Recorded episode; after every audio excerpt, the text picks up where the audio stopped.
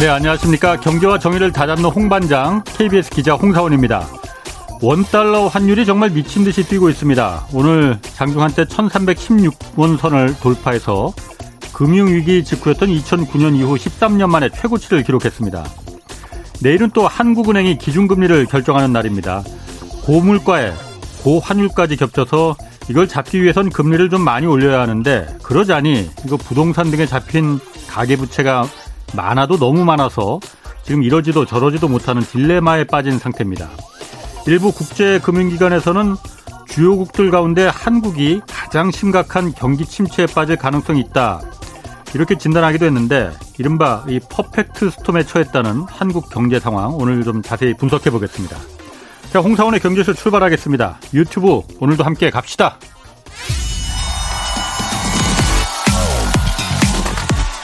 대한민국 경제 오디션 메가 경제스타 K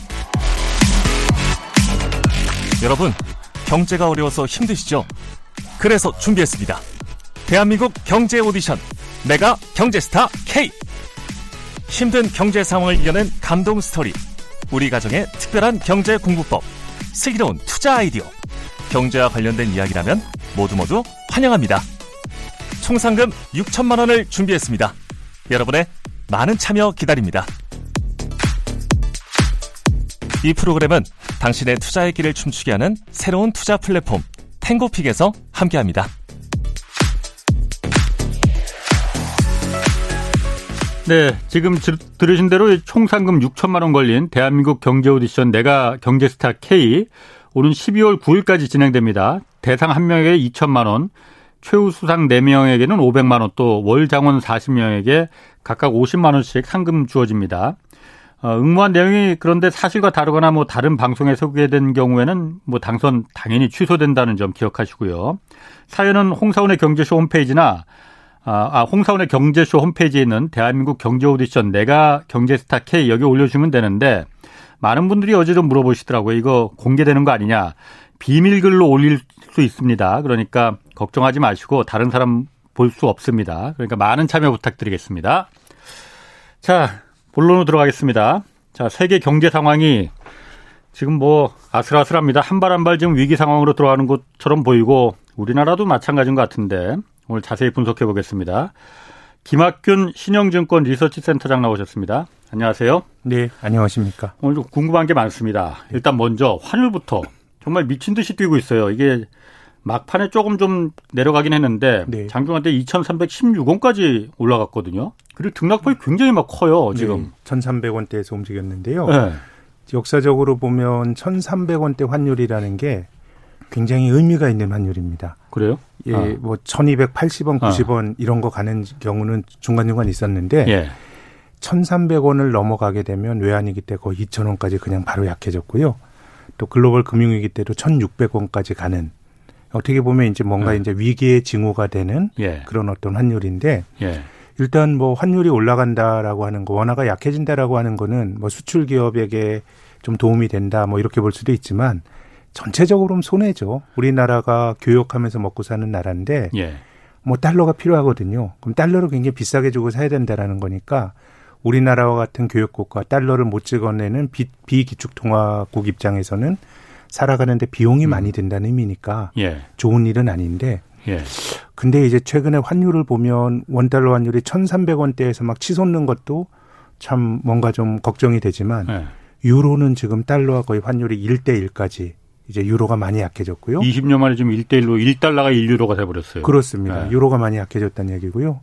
또 뭐 경제 위기가 생길 때는 또 일본 엔화가 경험적으로 강했습니다. 안전자산이라고 안전자산이죠. 예. 일본이 대외 자산이 많으니까. 예. 근데 지금 웬달러 환율은 137엔. 이것도 한 2000년대 초 이후로 달러에 대해서 가장 약해진 예. 그런 예. 환율이니까 그래서 뭐 이게 한국 경제가 여러 가지 걱정이 많은데 지금의 원화 약세는 달러 강세로 이제 보는 게 좀 맞는 것 같아요. 다른 예. 통화 다 약해서. 어허.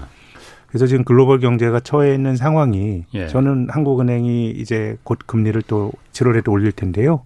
한국은행은 나름 8월부터 저는 금리 열심히 올렸다고 보는데 미국은 한국이 금리를 이렇게 다섯 번 올려도 미국이 한 번 자이언트 스텝, 빅 스텝 하니까 음. 7월 말 정도가 되면 금리가 역전이 될 확률이 굉장히 높고요. 그나마 한국은 금리를 올렸지만 유럽은 7월에 금리 올리겠다고 공언했지만 이탈리아 같은 좀 취약한 나라를 보면 또 금리 막 올리는 게 너무도 부담스럽고. 그렇죠. 일본은 아예 금리 올릴 엄두도 못 내는 거예요. 여력이 없죠, 거기는. 네. 올릴래야 올릴 수가 없죠. 그렇죠. 네. 그러다 보니까 미국은 그나마 좀 형편이 낮거든요. 예. 금리 올라가면 미국 경제도 어려움을 겪고 경기 예. 침체로 저는 오리라고 보는데 그래도 금리가 올라갔을 때 받는 데미지는 예. 미국이 좀 적은 것 같습니다. 예. 특히 이제 미국의 가계는 2008년도 리먼 브라더스 파산 이후에 미국의 이제 부동산 버블이 붕괴된 이후에 가계는 빚을 많이 줄였습니다. 예. 근데 그래서 이제 금리가 올라가더라도 미국은 민간이 받는 부담이 상대적으로 덜한데 음. 그래서 전 걱정이 야 미국이 자기 미국이 금리 올리는 건 또 미국이 이제 인플레이션이 있으니까 예. 금리 올리는 걸 가지고 타자가 뭐라 그럴 수는 없지만 미국이 자기 페이스대로 금리를 막 올렸을 때 다른 나라는 금리를 올릴 형편 그만큼 올릴 형편이 못 되다 보니까 예. 지금 외환 시장을 통해서 글로벌 경제가 아주 삐그덕삐그덕 거리는 게 예. 극적으로 나타나고 있는 것 같고요. 예. 그래서 저는 뭐 올 가을까지 7월 달에 미국이 자이언트 스텝을 밟고 이런 것들은 금융 시장에 이미 기대가 투영돼 있는데 예. 미국이 나는 나의 인플레이션을 잡기 위해서 계속 긴축을 할 거야라고 하면 지금 뭐 이미 스리랑카를 비롯한 신흥국들은 좀 막 비명 지르는 나라가 많은데 예. 그런 속도로 가게 되면 저는 세계 경제가 굉장히 많이 나빠질 수도 있을 거라고 생각합니다. 그럼 미국이 조금 전에 말씀하신 대로 요즘 제가 뭐 이 말을 자주 쓰는데 내 코가 덕자라서 네. 나부터 살아야겠으니 다른 나라야 죽든 말든 예. 어, 일단 미국 내 금리를 잡아야 되겠다. 그래서 그, 인플레이션을 아, 네. 인플레이션을 네. 잡아야겠다. 금리를 꽁충꽁충 막 올리면은 네. 다른 나라들이 굉장히 어려워질 거잖아요. 어려워지죠. 한국도 어려워질 겁니다. 한국 그러면은 그렇죠. 유럽도 마찬가지고 일본도 마찬가지일 테고. 그럼 그것도 결국은 부메랑으로 다시 미국으로 돌아올 거 아니에요. 그럴 수도 있죠. 그러면 그 부분을 미국도 다 그 지금 고려하고 있을 거 아닙니까? 그런데 지금 뭐 언론에서 말하듯이 뭐 자이언트 스텝이니 이렇게 아 그냥 냅다 올릴 수 있는 네. 그 가능성 근데 있어요? 뭐 당장은 좀 이제 미국도 올려야 된다고 보는 것이 예.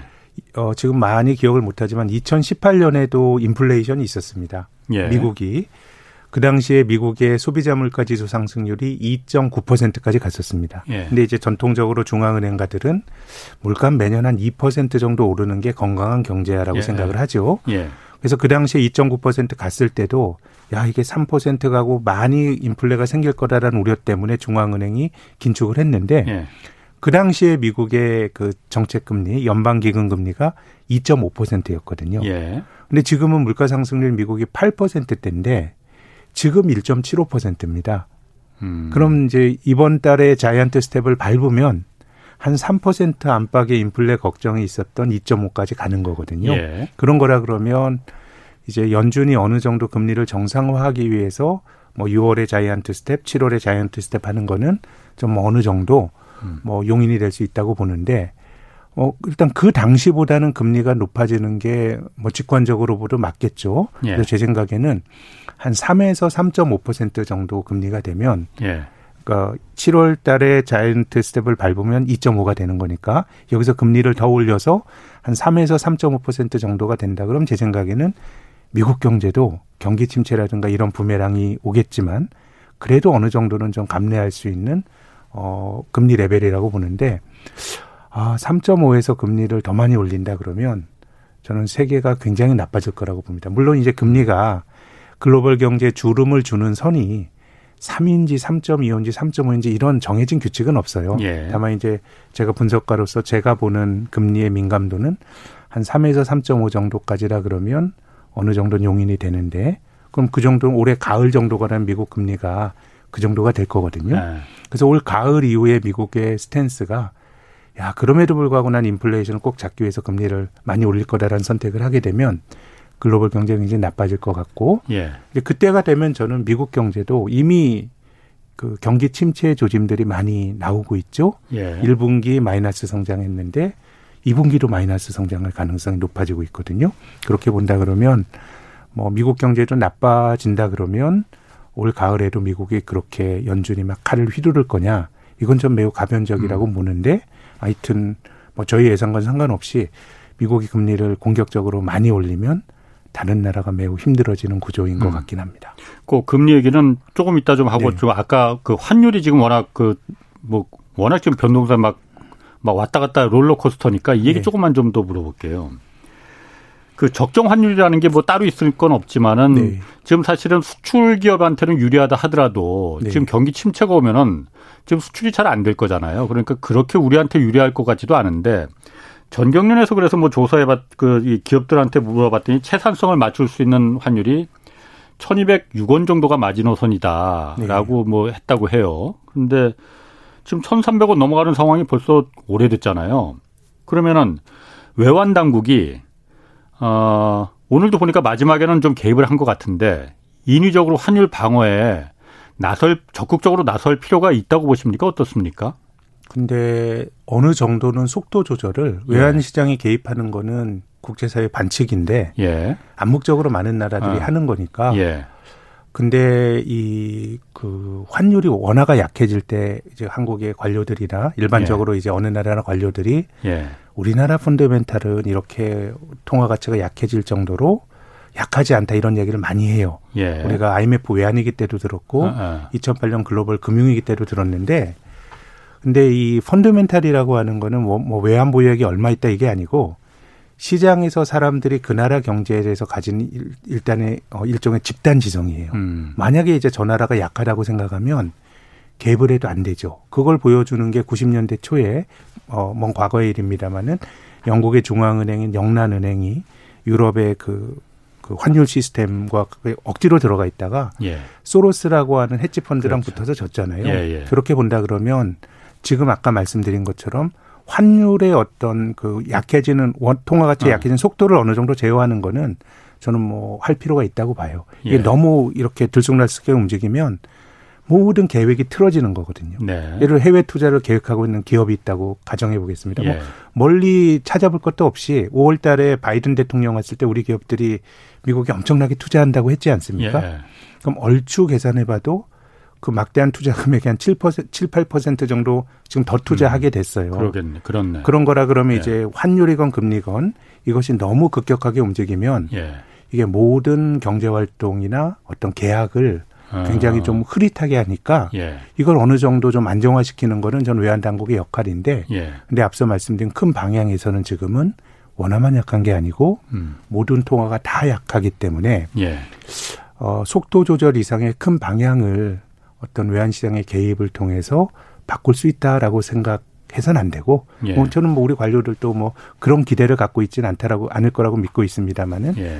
지금은 개입을 한다고 하더라도 이 달러 강세라고 하는 큰 방향을 바꾸긴 힘든 거 힘들 것 같고 예. 이걸 바꾸는 힘은 제 생각에는 미국의 통화 정책일 거라고 봅니다. 미국의 통화 정책이 뭐 우리가 어떻게 해볼 수는 없는 거니까. 그러니까 자기들이 좀 나빠졌을 때 예. 경제라고 하는 게 일종의 다이내믹스가 있지 않습니까? 예.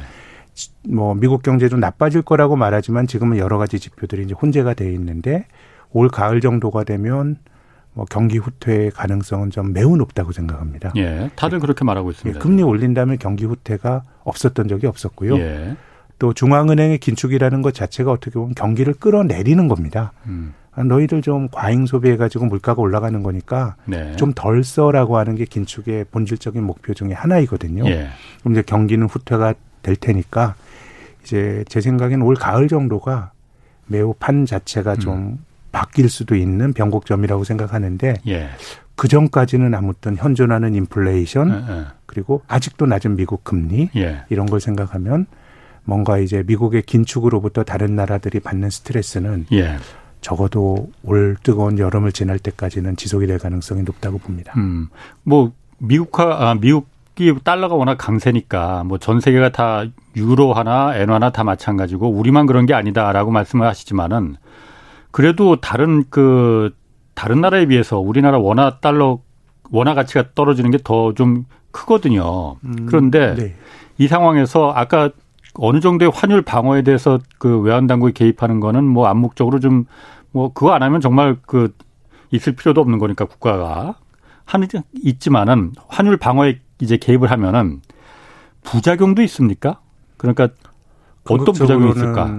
그 그런 개입이 예. 성공해야지 못했다라는 게 역사적인 사실이죠. 외환 보유액 다 털리고 예. 아까 말씀드린 것처럼 이 그 시장이 시장이란 게 어떻게 보면 야성이 있어가지고 예. 하나의 기대 심리가 결정이 되어 있는데 그것을 우리가 우리나라도 외환보유액 굉장히 많은 나라죠. 4천억 달러로 전 그렇죠. 세계에서 우리가 많이 모아놓은 나라인데 예.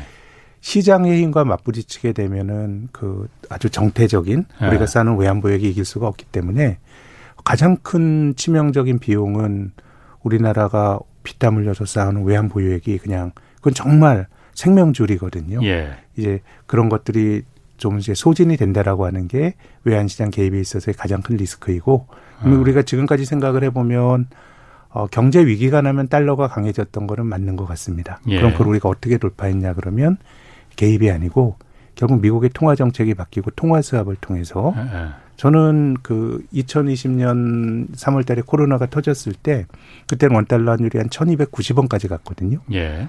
근데 이제 어느 날 밤에 미국과 통화 수합을 체결했다는 얘기를 들으니까 전 정말 세상이 달라 보였습니다. 음. 달러를 받을 수 있는 나라들 이런 나라와 통화 수합을 하게 되면 결국 그게 어떻게 보면 원화 약세의 변곡점이었지 우리나라의 음. 외환 뭐 시장 개입을 통해서 만들어지진 않는데 그래서 우리 사회에서도 이제 통화 수합에 대한 얘기들이 많이 나오는데요. 지금도 나오고 있어. 통화 수합이란 거 그러면 미국하고 예. 일종의 달러를 갖다 좀 필요할 때 우리가 좀 쓰자. 마이너스 통장이나 마찬가지 바꾸는 거죠. 거죠. 우리 예, 원화를 예. 주고 네네. 달러를 받는 예. 건데 지금 통화 수합이 미국하고 체결이 안 돼 있어요. 지금은 지금은 이제 하다가 이제 중 중단이 된 예, 것이죠. 예. 이제 위기 때마다 다시 체결이 됐는데 사실 수합이라 그러지만 꼭 한국뿐만 아니라 모든 나라가 일방적으로 받는 거죠. 미국이 한국 네. 원화가 뭐가 필요하겠어요. 그렇죠. 그냥 받는 건데. 예. 근데 지금은 통화 수합이 되게 조금 힘들다라고 생각하는 게 일단 미국이 긴축을 멈춰야 돼요. 왜 그러냐 하면 2008년도에 우리 통화 스와프의 사례를 한번 기억해 보면 예. 그땐 글로벌 금융위기가 나면서 예. 온 세상이 리먼 브라더스 파산 이후에 난리가 났습니다. 예. 그러니까 막 금리를 낮췄잖아요. 미국도 낮추고 다른 나라 낮추고 음. 이런 처방을 하는 가운데 달러가 부족해서 미국 밖의 나라가 뭐 어려움을 겪으니까 음. 미국이 통화 스와프를 해준 거예요. 예. 2020년 그 코로나 팬데믹 때도 미국도 일단 금리를 낮췄어요. 예. 동일한 어려움이 있었고 예. 다 같이 유동성을 푸는 가운데 예. 달러 유동성이 풀린 거거든요. 아. 근데 지금은 미국 내에서 미국이 연준이 금리를 올리는 건 본질적으로 미국 내에서의 달러 유동성을 흡수하는, 흡수하는 거거든요. 거, 예, 줄이는 아니, 자기들은 긴축을 하면서 흡수하는데 다른 나라에 달러를 준다면 아. 말이 안 돼요. 그건 말이 안 되네. 이게 되기 위해서는 아. 일단 미국이 긴축을 멈춰야 돼요. 예. 그렇게 되면 제 생각에는 아주 역설적이지만 미국 경제도 조금 더 나빠져야 될 테고 예. 저는 뭐 나빠질 확률이 매우 높다고 봅니다. 그래서 지금 당장은 여러 가지 기대가 있지만 미국이 자국의 금리를 올리면서 다른 나라와 통화수을 한다는 건 뭐 말도 안 되는 것이에요. 어. 명분도 없고요. 예. 그렇게 된다 그러면 아무튼 미국의 연준의 선택, 미국의 중앙은행의 어떤 스탠스가 바뀌어야 예.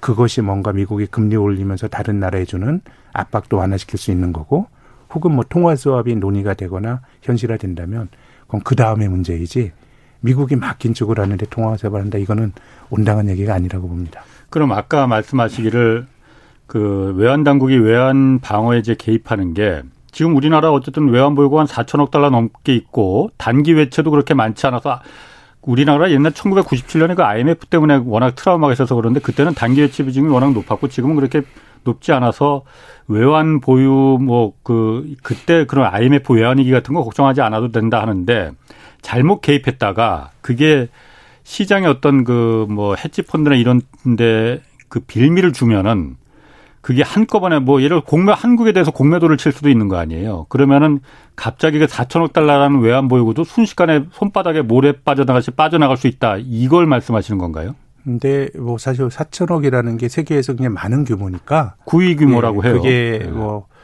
아주 뭐 이렇게 한순간에 되진 않겠습니다만은 예. 아무튼 본질적으로 큰 방향에서 예. 어떤 속도를 조절하고 음. 이런 의미는 있지만 이 그 개입이 시장을 이길 수는 없다라고 생각을 하고요. 어, 다만 이제 우리나라가 과거보다 이제 좀 개선이 된 본질적인 변화 중의 하나는 예. 외환 보유액을 그동안 착실히 쌓아놓은 것도 있지만 우리나라가 이제 대외 순채권국이 됐어요. 예. 우리나라가 아. 이제 빚도 지고 또 투자도 하고 하는데 예. 아, 대외 순채권국이 된 지가 한 10여 년 정도가 됐기 때문에 예.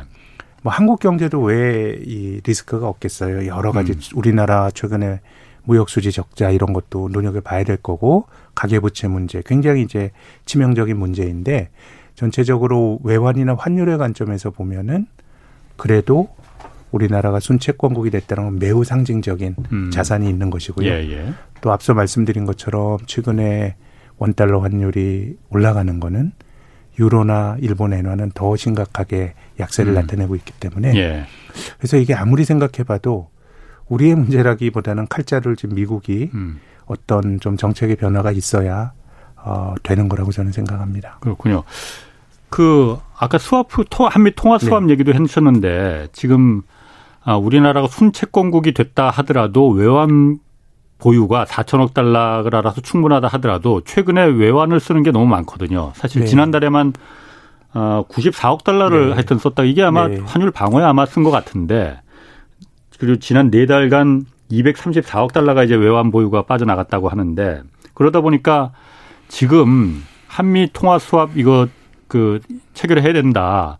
그리고 또 19일 날부터 제닛 옐런 그 예, 재무부 장관이 방한하잖아요. 한국에 네, 오잖아요. 네. 그때 이 얘기 해야 된다라고 하는데 네. 물론 제, 미국 재무장관이 그 통화 수합을 결정하는 건 아닐 거예요. 의회를 통과 비준을 거쳐야 될 테니까. 네. 통화 수합이 지금 절실히 필요한 상태입니까 우리나라? 아무래도 지금 환율 올라가는 것 자체가 예. 매우 불편하고 예. 누군가에겐 도움이 되고 누군가에게는 좀 어려움이 되는 거지만 예. 아까 말씀드린 것처럼 이렇게 변하게 되면 사람들이 계획을 못 하게 되고 음. 또 총체적으로는 우리가 살아가는 코스트가 높아지는 거예요. 예. 해외여행 가려고 해도 비싸고 수입하는 그렇죠. 데도 비싸지고 하는 거니까 그래서 뭐 수합을 하면 좋겠는데 앞서 말씀은 수합이라는 게 예. 미국의 유동성을 미국 밖의 달러 유동성을 공급하는 게 통화 수합이거든요. 그렇죠. 근데 자국 내의 유동성을 음. 줄이면서 미국 밖의 유동성을 공급한다는 않다. 거는 그건 맞지는 않기 때문에 아. 일단은 이제 미국의 통화 정책이 예. 어느 정도는 긴축이 정점에 올라야 지금 음. 논의되는 많은 것들이 어, 어떤 현실적인 대안이 될 수 있을 텐데요. 그렇게 본다면 지금은 좀 통화 수합은 저는 어려운 얘기라고 봅니다. 지금 근데 정치권에서도 그렇고 언론에서도 그렇고 옐런 재무장관 올 때 이거에 대해서 기대를 많이 하고 있거든요. 지금 전혀 가능성 없는 얘기겠군요. 그럼 지금 들, 얘기 들어보니까 제 미국 에는 어. 그렇죠. 아, 그거에 기대를 거는 거는 정말 그 부질없는 짓이네요. 그거는. 뭐 이제 경제가 또 굉장히 역동적이기 때문에 예. 이제 금리를 올리다 보면 중앙은행가들이 경제를 망치고 싶은 중앙은행가들은 없는데 이제 결국 금리를 올리면서 시장의 반응, 경제의 반응 또 주가 같은 경기의 선행성을 진 그런 가격 지표의 반응을 예. 보면서 금리를 올리는 걸 조정하는 건데 예. 참이 정확한 그 어, 어떤 좋은 이상적인 선 그건 네. 진짜 어려운 것 같아요. 예. 근데 미국이 연준이 금리를 올린 다음에 경기 침체만 나타나도 다행이에요. 제가 아까 말씀드린 것처럼 네. 어느 정도의 경기 침체는 긴축이라고 하는 행위 안에 내재가 있다는 말씀을 드렸습니다. 네. 너네 좀덜 네. 써라는 음, 음. 거니까. 근데 어 우리가 지금 뭐 70년대 스태그플레이션 시대를 많이 얘기하지 않습니까? 예. 그때 스태그플레이션을 끝냈던 어 그 당시에 볼커 연준 의장이 금리를 20%까지 올렸던 그랬죠. 80년대 네. 초에 미국 경제 굉장히 나빴죠. 네. 그래서 이제 연방준비제도 미국의 중앙은행 연방준비제도 사무실 워싱턴에 있는데 미국의 농민들이 트랙터 가지고 막 시위하고 그랬다고 하지 않습니까? 예. 총 들고도 왔다고 그러던데. 근데 미국은 그래도 예. 순환적 경기 하강이었는데 예. 어, 이 달러 빚을 잔뜩 쥐고 있었던 그 멕시코 같은 나라들은 외환 위기가 그렇지, 났어요. 그렇지. 80년대 초에 라틴 아메리카 외환 위기가 있었고 예. 그 여파가 한국과 같은 데도 몇 년 갔어요. 그래서 예. 80년대 중반만 하더라도 이 외채 망국론 같은 게 우리나라에도 있었거든요. 예. 한 4, 5년 정도가 신흥국이 라틴 아메리카는 실제로 부도가 났고 한국과 나라도 같이 묶여서 고생을 했던 게 긴축 이후에 나타났던 일이고요. 예. 80년대 후반에 미국이 금리를 꽤 올린 다음엔 어떤 일이 발생했냐 하면 경기 침체는 당연히 왔고 미국에서 탈이 났습니다. 어, SNL이라고 하는 주택 대부조합이라고 하는 우리나라의 저축은행과 비슷한데 예. 이 높은 이자로 부동산 대출해 주던 기업들이 대규모로 미국에서 파산했어요. 음. 2008년 금융위기보다 조금 약한 버전의 신용위기가 왔고요. 예. 그 다음에 미국이 금리 올린 게 94년에 지금과 비슷한 속도로 공격적으로 올렸습니다. 예. 근데 다행스럽게도 미국 경제는 어느 정도 아주 약한 경기 침체에 맞고 말았는데 그때 당장 나가 떨어졌던 나라가 이번에도 멕시코였죠. 95년 1월 달에. 그렇죠. 그리고 97년도에 태국, 한국, 예. 98년 러시아까지. 예. 3, 4년 동안 신흥국이 쑥대밭이 됐고요. 예. 99년에 미국이 금리 올렸을 때는 IT 버블 붕괴 트리거가 되면서 미국 주식이 50% 급락했죠. 예. 2005년, 6년에 금리 올린 다음에는 서브프라임 위기가 왔어요. 음. 그래서 저는 경기 침체야 뭐 전망하는 입장에서는 이것이 심각한 hard landing이 될지 아니면 mild한 연착륙이 될지 이건 모르겠지만 침체는 당연히 오는 거고 음. 또 긴축은 그러라고 하는 거라고 생각하는데 또 역사적으로 보면 심각한 경제 위기가 발생했던 것도 드문 사례가 아니었거든요. 예. 그렇게 보면 아주 역설적으로 미국의 통화 수업이나 이런 것들은 세상이 조금 더 나빠져야 쓸 수 있는 처방이 되는 건데 음. 제 생각엔 미국 경제가 좀 빨리 좀 둔화가 되는 게 어떻게 보면 예. 뭐 한국의 수출에 부정적인 영향을 받고 이런 것도 있겠습니다만은 어좀 그래야 좀 금융시장이 네. 조금 평화로울 수도 있지 않을까 음. 그런 뭐 생각도 하게 됩니다. 미국의 경기가 둔화가 돼야 네. 경기가 침체가 돼야 다른 나라들이 평온해진다. 네. 거기까지 또 물가까지 잡히면 또 음. 좋겠습니다. 경기가 나빠지게 되면 이제 물가는 음. 어느 정도 또 둔화가 될 수가 있을 테니까요. 물론 너무 예. 단순화시켜서 말씀드린 측면이 분명히 있죠. 아니 뭐 그렇습니다. 그리고 그 환율을 지금 어 지금 이 올라가는 걸 좀 그 cool down 시키는 것 방법 중에 하나가 아, 금리, 네. 국내 기준금리를 올리는 것도 방법일 수 있잖아요. 그런데 그게 효과가 어느 정도나 될지 환율하고는. 음, 뭐 이론적으로 보면 예. 금리가 낮은 나라에서 높은 나라로 돈이 빠져나가는 게 맞습니다. 예, 예. 그래서 이제 다 7월 달에는 한국은행 금통위가 먼저 열려 가지고 이제 우리 금리가 미국보다 높겠지만 예, 예. 이제 7월에 미국이 또 자이언트 스텝을 밟으면 7월 말이면 미국 금리 한국보다 높아지니까 예. 이게 되게 불편한 일입니다. 예. 그럼 돈이 미국으로 빠져나가는 거 아니냐라는 예. 건데. 예. 근데 미국 금리가 한국보다 높았던 게 처음 있었던 건 아니고요. 예. 2018년 그랬고 음. 2005년도 그랬는데 그때 돈이 빠져나가진 않았습니다. 전 이번에도 그럴 거라고 보는 쪽이에요. 왜 그러냐면 세상이 한국과 미국만 존재하다 그러면 예. 미국 음. 금리가 한국보다 높으면 돈이 빠져나갑니다. 예. 근데 세상은 한국과 미국만의 많은 나라들이 있고 예. 특히 이제 금리는 이제 그 나라의 국채 수익률 가지고 많이 비교를 하는데 예. 우리나라가 일본보다 국가 신용 등급이 더 높거든요. 예. 뭐, 뭐 재정 건전성이 훨씬 높으니까. 예, 예. 근데 우리나라 10년짜리 국채를 사면 3% 넘는 이자를 받습니다. 근데 음. 일본의 10년짜리 국채를 사면 0.2%대 이자를 받아요. 예. 그러면 음. 독일 국채 사면 2% 이자 받고요. 영국 국채도 2%고 재정 부실 있었던 이탈리아 국채보다 한국 국채는 더 높아요. 예. 그렇게 본다 그러면 그럼 한국 팔고 어디로 갈 거냐라고 아. 생각해보면 별로 대안이 없어요. 예. 그러니까 결국 이제 채권에 투자한 글로벌 포트폴리오 투자자들이 예. 미국 금리가 높아지면 한국에서 돈 빼서 한국의 채권을 팔고 미국으로 간다라고 하는 게 외자 유출의 기본적인 논리인데 예. 한국의 절대 금리가 다른 나라보다 훨씬 더 지금 높기 때문에 예. 글쎄요 한국에서 어, 그러면 이제 다른 나라 전 세계 채권 자금이 전부 미국으로 간다는 건데 결국 투자자가 분산을 한다 그러면 저는 과거에 금리 차가 역전이 됐을 때도 돈이 안 빠져 나갔던 게 이런 논리라고 생각하거든요. 음. 그래서 저는 오히려 어 미국과 한국의 금리 차보다 예. 어 그 외국인 투자가들이 한국을 가장 좋게 보는 가장 기본적인 논거 첫 번째는 이 경상수지 흑자예요. 무역수지 흑자. 예. 두 번째는 정부의 재정 건전성이 그래도 네. 굉장히 높다라는 거거든요. 네. 그런 거라 그러면 최근에 이제 무역 수지 적자가 누적이 되고 이런 건 이제 좋은 사인이 아니죠. 물론 네. 이제 우리나라가 대외 순 채권국이 됐기 때문에 경상수지 흑자 규제를 유지하고 있어서 음. 예컨대 그런 데서 변화가 나타나고 예. 이런 거라 그러면 저는 외국인 투자가 돼 돈이 빠져나갈 수 있는데 금리 차이가 역전됐다 그래서 음. 한국이 그래도 금리가 미국 다음 미국보다 더 높아요. 지금 금리가 시장 금리가 더 높은 나라인데 그러니까 실제 금리는 더 물가 상승률이 우리나라가 아무래도 미국보다는 낮으니까 그런 것도 있지만 또 예. 우리나라 물가라는 게 주거비가 너무 과소 계상돼 가지고요. 예. 동등하게 비교할 수는 없어요. 미국하고 예, 미국 음, 예. 어느 나라는 이제 물가 지수라고 하는 게 그 나라의 경제학자들 통계청에서 그 나라 국민들이 음. 많이 쓰는 항목을 가지고 결정합니다. 그렇죠. 그러니까 예. 중국은 돼지고기 비중이 소비자 물가지 높아요. 돼지고기 많이 예. 먹으니까. 음. 우리나라도 짜장면의 물가에 미치는 영향이 한 30년 전엔 지금보다 훨씬 더 높았어요. 예. 짜장면 많이 먹을 때니까 음. 조금 다른데 일반적으로 우리나라는 이제 주거비가 사람들이 생활하는데 가장 높은 비용인데 그게 물가지수에 반영되는 가중치가 너무 낮기 때문에 음. 조금 뭐 다르게 해석이 될 어렵다 이거죠. 네. 예. 음. 그 아까 막그 우리나라 그러니까 국채가 네. 채권 시장에서는 아직 외국인들이 이만한 시장이 없다고 보기 때문에 어, 외국 자금들이 그렇게 훅 빠져나갈 가능성 그렇게 적다고 보시는 거잖아요. 네. 근데 요즘 보면은 채권 시장에서도 외국인들이 많이 빠져나간다고. 6월에는 어. 조금 빠져나갔고요. 예. 7월 며칠 동안에는 또 돈이 또 좀 들어와서 예.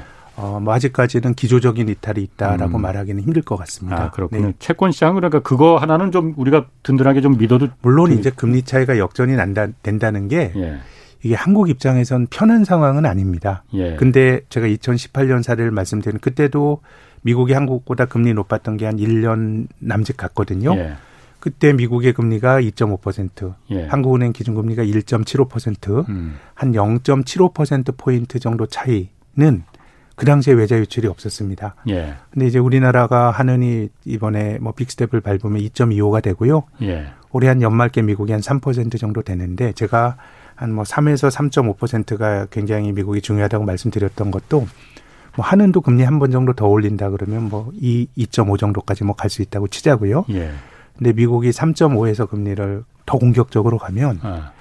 아, 우리나라가 이 도저히 전 따라가기가 매우 힘든 금리 올리게 되면 우리가 또 치러야 될 비용도 많거든요. 그렇기 때문에 결국은 지금 이 판은 거의 전적으로 미국의 그 미국이 쥐고 있는 칼자를 쥐고 있는 판이라는 생각이 자꾸 듭니다. 미국이 우리 사정을 그렇게 뭐 철저하게 봐줄 리는 없을 테고 만약에 그렇게 공격적으로 만약 올린다면은 아까 말씀하신 우리가 그렇게 그렇게 따라가기 힘들긴 하지만은 안 따라가면 어떻게 되는 겁니까? 그러면 저는 0.75% 포인트 대에서는 예. 자금 이탈이 없었다라고 음. 말씀드렸는데 네.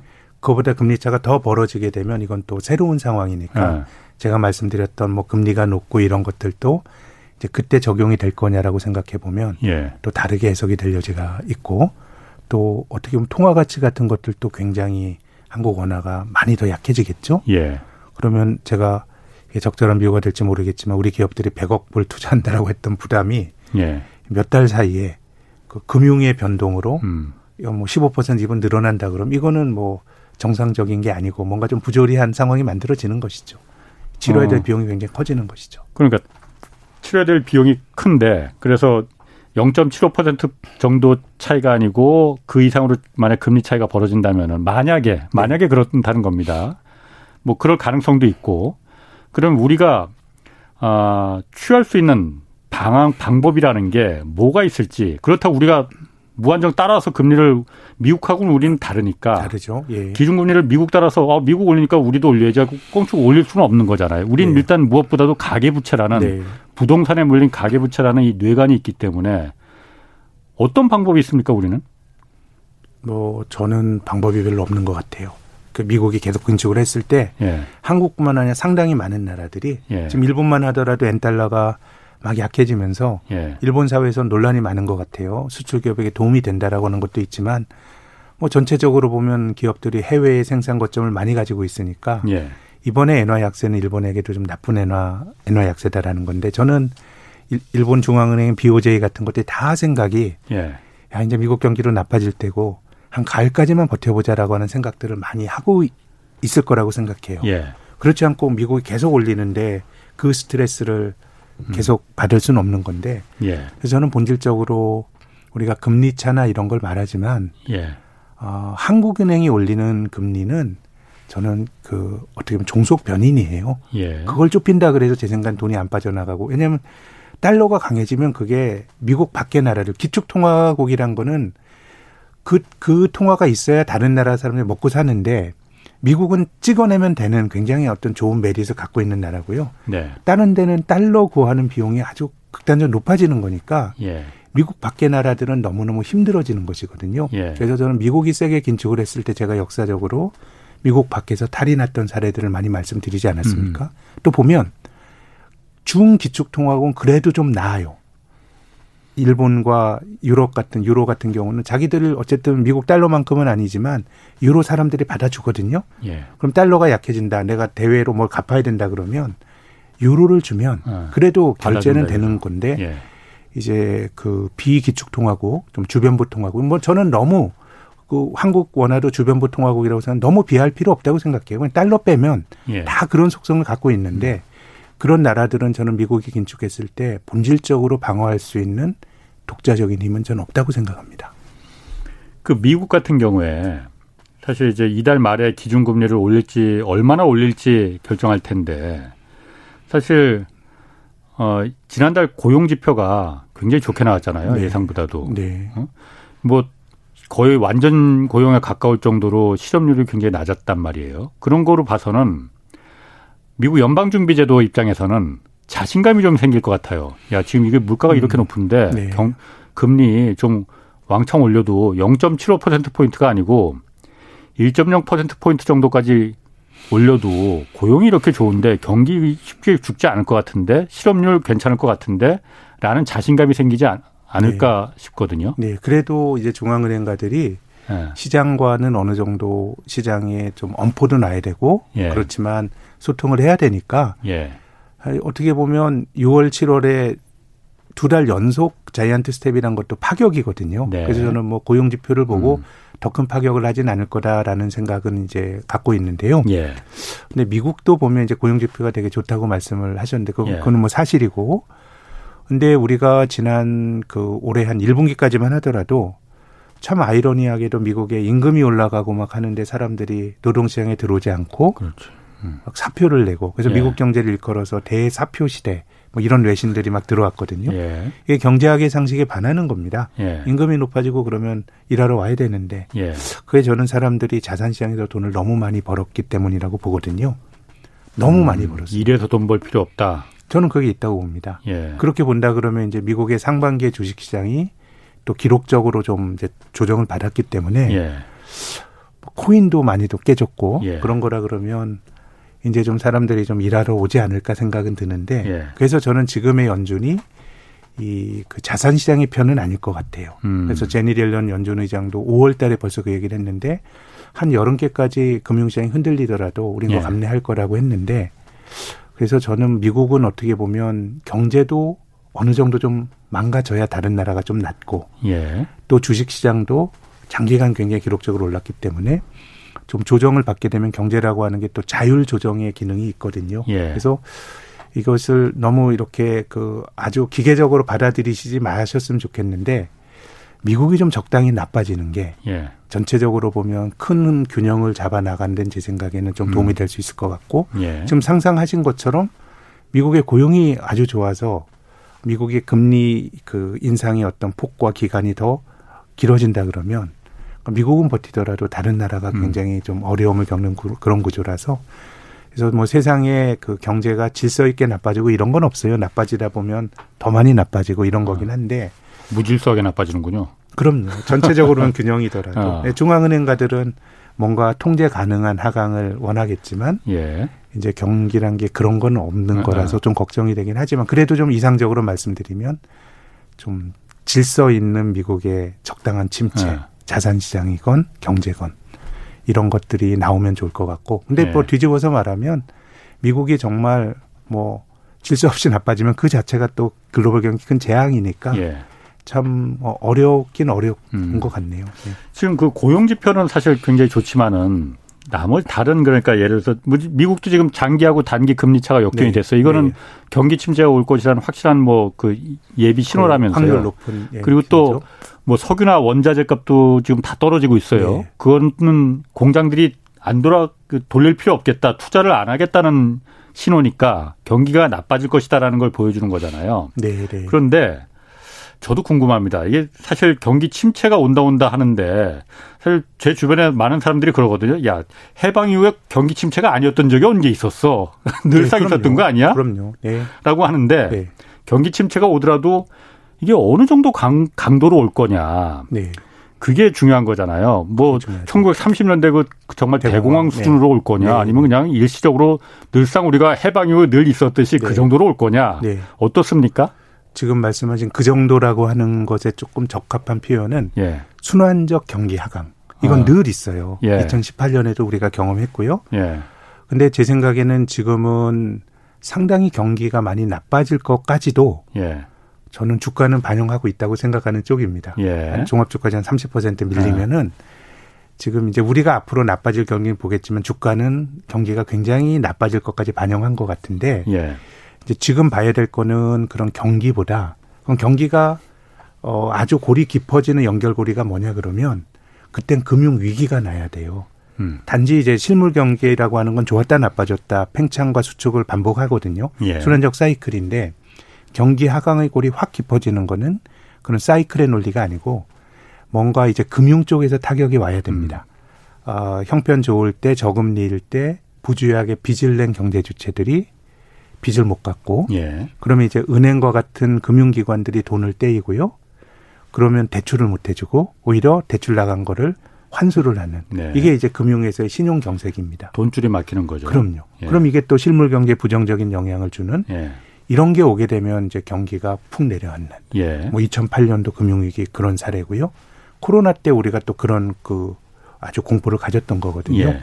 그래서 저는 침체는 상당히 세게 올 수도 있다라고 저는 생각하는 쪽인데 근데 투자자의 관점에선 저는 주가는 이미 그런 것까지도 상당히 반영하고 있는 것 같고요. 예. 근데 여기서 뭐 심각한 이제 부채 위기가 발생한다 그러면 예를 들면 한국이 말씀하신 것처럼 부동산 또 그, 그 자영업 음. 또 미국의 기업 부채 이런 것들이 만약에 터진다 그러면 전 주가도 더 떨어 경기 침체의 골도 훨씬 더 깊어지지 않을까. 그래서 지금은 위기의 발생 여부가 아, 매우 좀 중요한 거 아닌가 이렇게 생각. 특히 투자자 관점에서는 더 그렇게 생각합니다.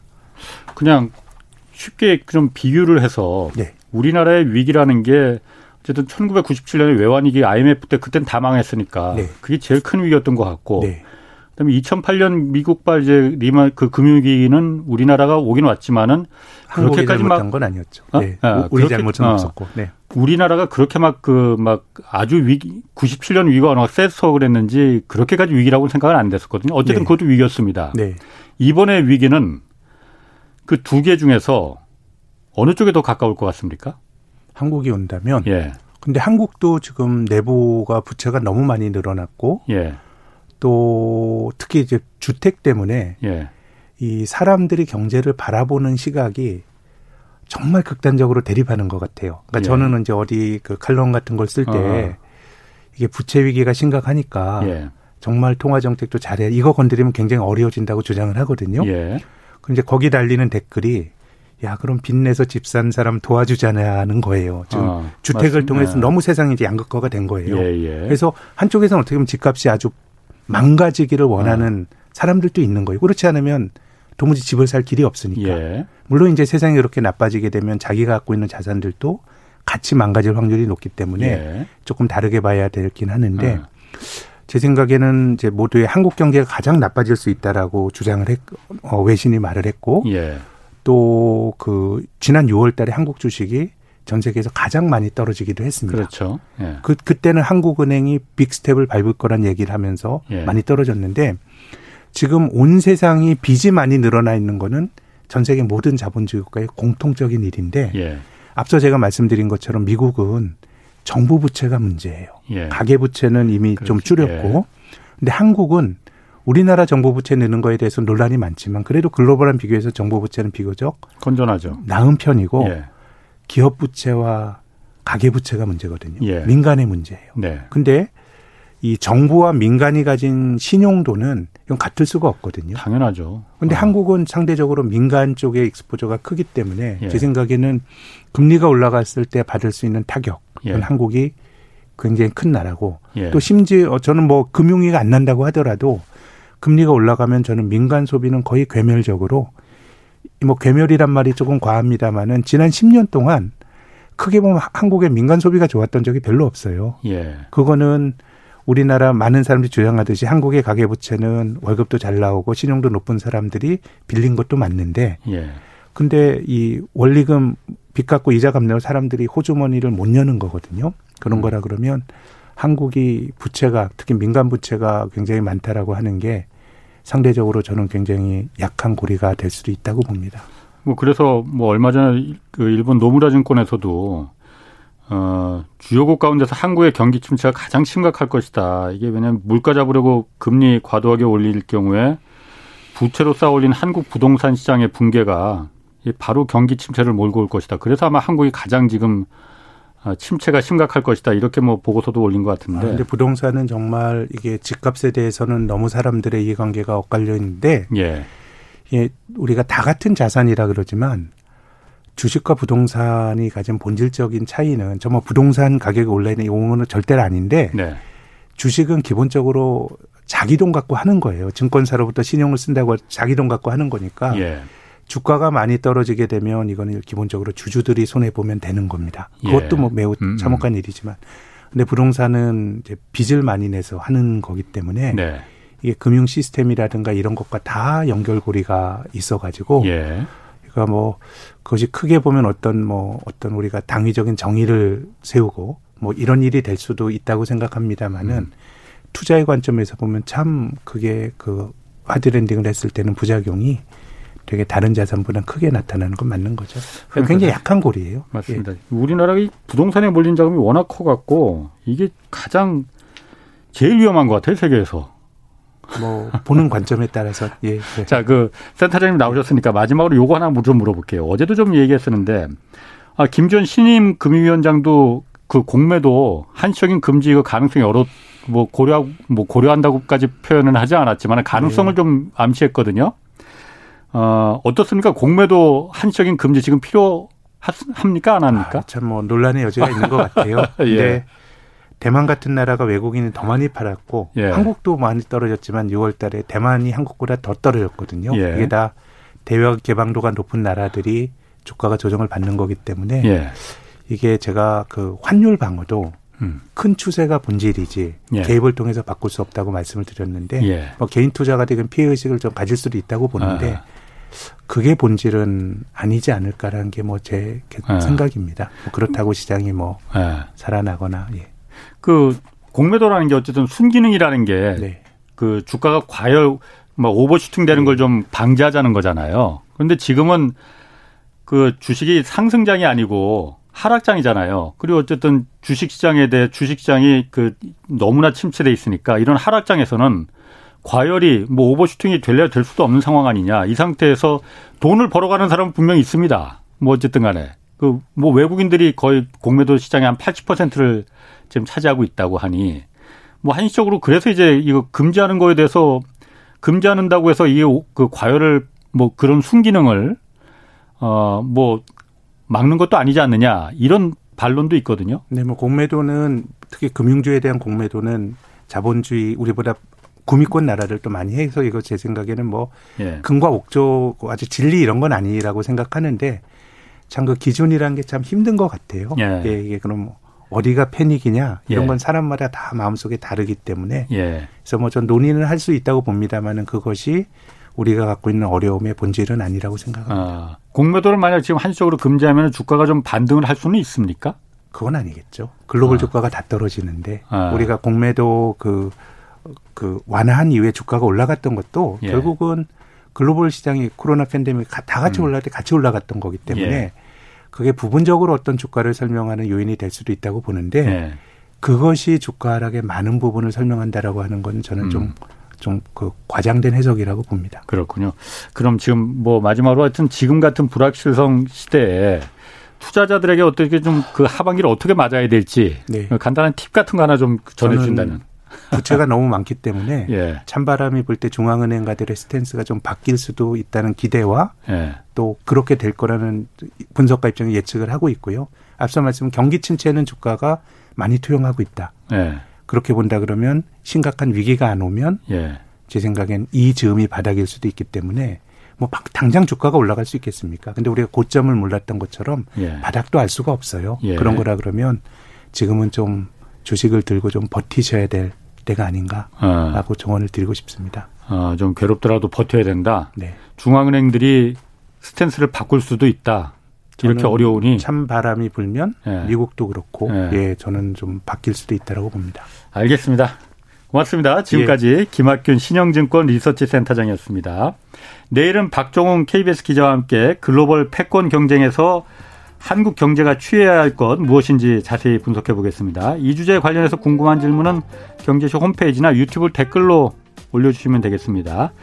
자, 지금까지 경제와 정의를 다잡는 홍반장, 홍사원의 경제쇼였습니다.